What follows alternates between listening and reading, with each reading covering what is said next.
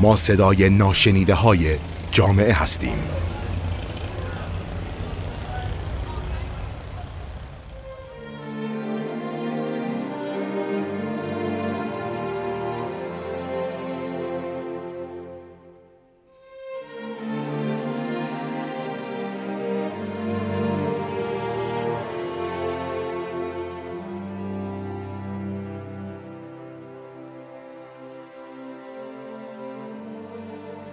سلام. میترا نوری هستم مشاور و درمانگر. در طی دو هفته اخیر ما شاهد یک اتفاق بسیار دردناک و تلخ در کشورمون بودیم. سقوط هواپیمایی که حامل مردان و زنان و بچه های زیادی بود.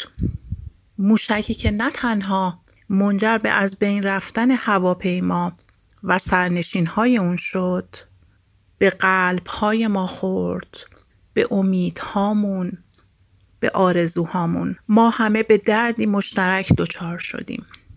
غم و ناامیدی فضای جامعهمون رو پر کرد.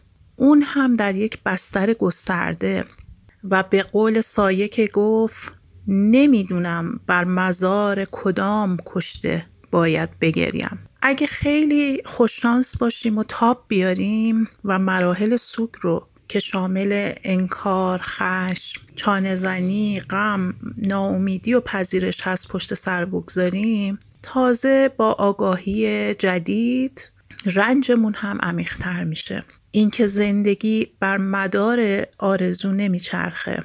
یک روز میده و روز دیگه می‌گیره. گاهی حتی معادله برعکس میشه. یه روز میده و یک عمر می‌گیره. زندگی یک قانون ثابت داره. همه اون چه میده می‌گیره و ما انسانهای روی این کره خاکی همیشه باید آماده پس دادن چیزایی باشیم که به زندگی ما رونق بخشیده. و قدم مهم پذیرش در کنار اومدن با همین داد و ستدهای دنیاست. و دردآور و دردش عمیقتر میشه. حتی وقتی متوجه میشیم که هیچ حساب و کتابی هم نداره و اگه هم داره ما نمی‌فهمیم. و حالا این ما هستیم که در برابر قوانین هستی باید تاب بیاریم. حتما همه شما موقع طوفان درخت ها رو دیدین.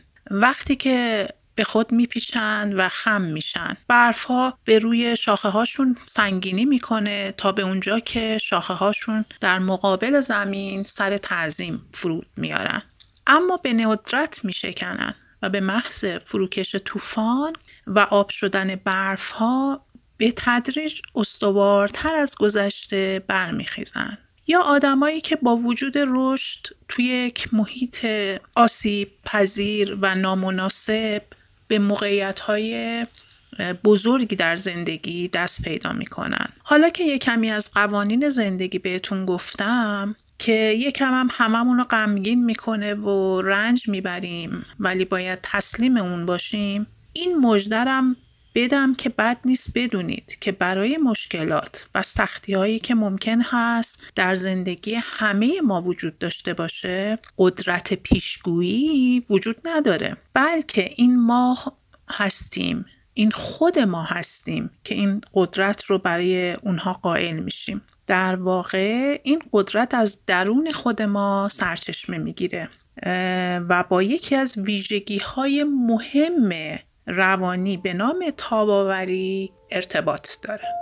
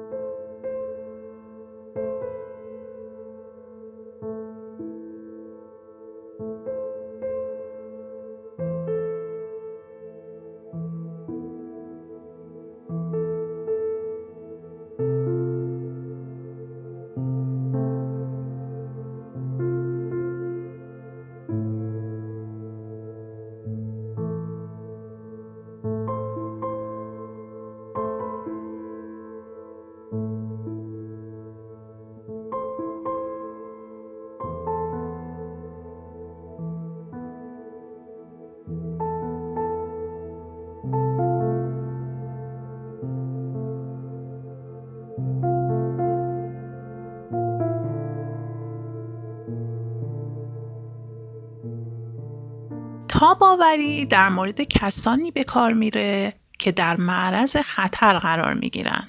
اما دچار اختلال نمیشن.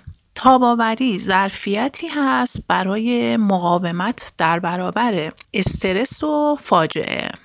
تاب آوردن به این معنا نیستش که از این طریق بتونیم زندگی بدون تجربه استرس و درد رو داشته باشیم. ما آدما بعد از گرفتار شدن در مشکلات و از دست دادن ها به احساس غم، اندوه، خشم، احساس گناه و طیف وسیعی از احساسات می‌رسیم. اگه بتونیم تاباوریمون رو افزایش بدیم منجر به این میشه که تفکر و مهارت‌های خودمدیریتی بهتر بشه به نوعی تاباوری مثل خاصیت یک کش هست که وقتی ما می‌کشیم اون رو به هر اندازه دوباره به سر جای اولش و اندازه اولش برمیگرده تاباوری مقابله با شرایط دشوار و پاسخ انعطاف پذیر به فشارهای زندگی است. مقابله سالم هست با مشکلات بعضی از افراد به طور طبیعی این ویژگی رو دارن و اما خبر خوب اینکه سایر افراد قادرن اون رو بیاموزن یا ارتقا بدن.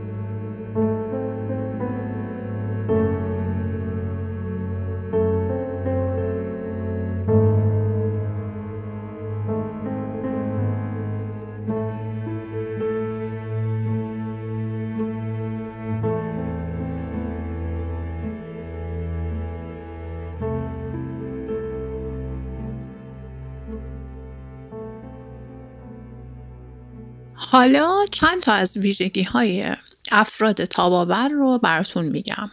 اونها دارای رفتارهای خودشکنانه نیستن. یعنی مثلا گفتگوهای درونی که از سرزنش برخوردار هست با خود ندارن. از نظر عاطفی آروم هستند و توانایی مقابله با شرایط ناگوار رو دارن. اونها یاد می‌گیرند که احتمالات زندگی رو در نظر بگیرن. همه پژوهش های علمی در رابطه با تاباوری این پیشفرض رو دارند که فطرتی بیولوژیک برای رشد و کمال در هر انسانی وجود داره. مردم ژاپن رو ببینید. که انعطاف پذیری یا تاباوری خوبی دارن. بعد از سونامی و ویران شدن شهر و حتی از دست دادن نزدیکترین افراد زندگیشون تونستن زنده بمونن ثبات عاطفی خودشون رو حفظ کنن و دوباره از نو بسازن عواملی که به انعطاف پذیری ما کمک می‌کنه اینها هستن. روابط نزدیک با خانواده و دوستان بالا بردن اعتماد به نفس و توانایی ها و نقاط قوت خودمون توانایی مدیریت هیجانات قوی و تکانشی احساس کنترل خود رو به عنوان یک انسان منعطف دیدن نه یک قربانی. کمک به دیگران یافتن معنایی مثبت در زندگی و اینکه ما با غم کنار نمیاییم. ما با غم ادامه میدیم. و در آخر به یاد کشته شدگان هواپیمای اوکراین و کفش کوچولوی قرمزی که به جا مونده از اونها میگم سرخی کفش هایت از خون عاشقان است. چیزی نمی‌توان گفت. پای تو در میان است.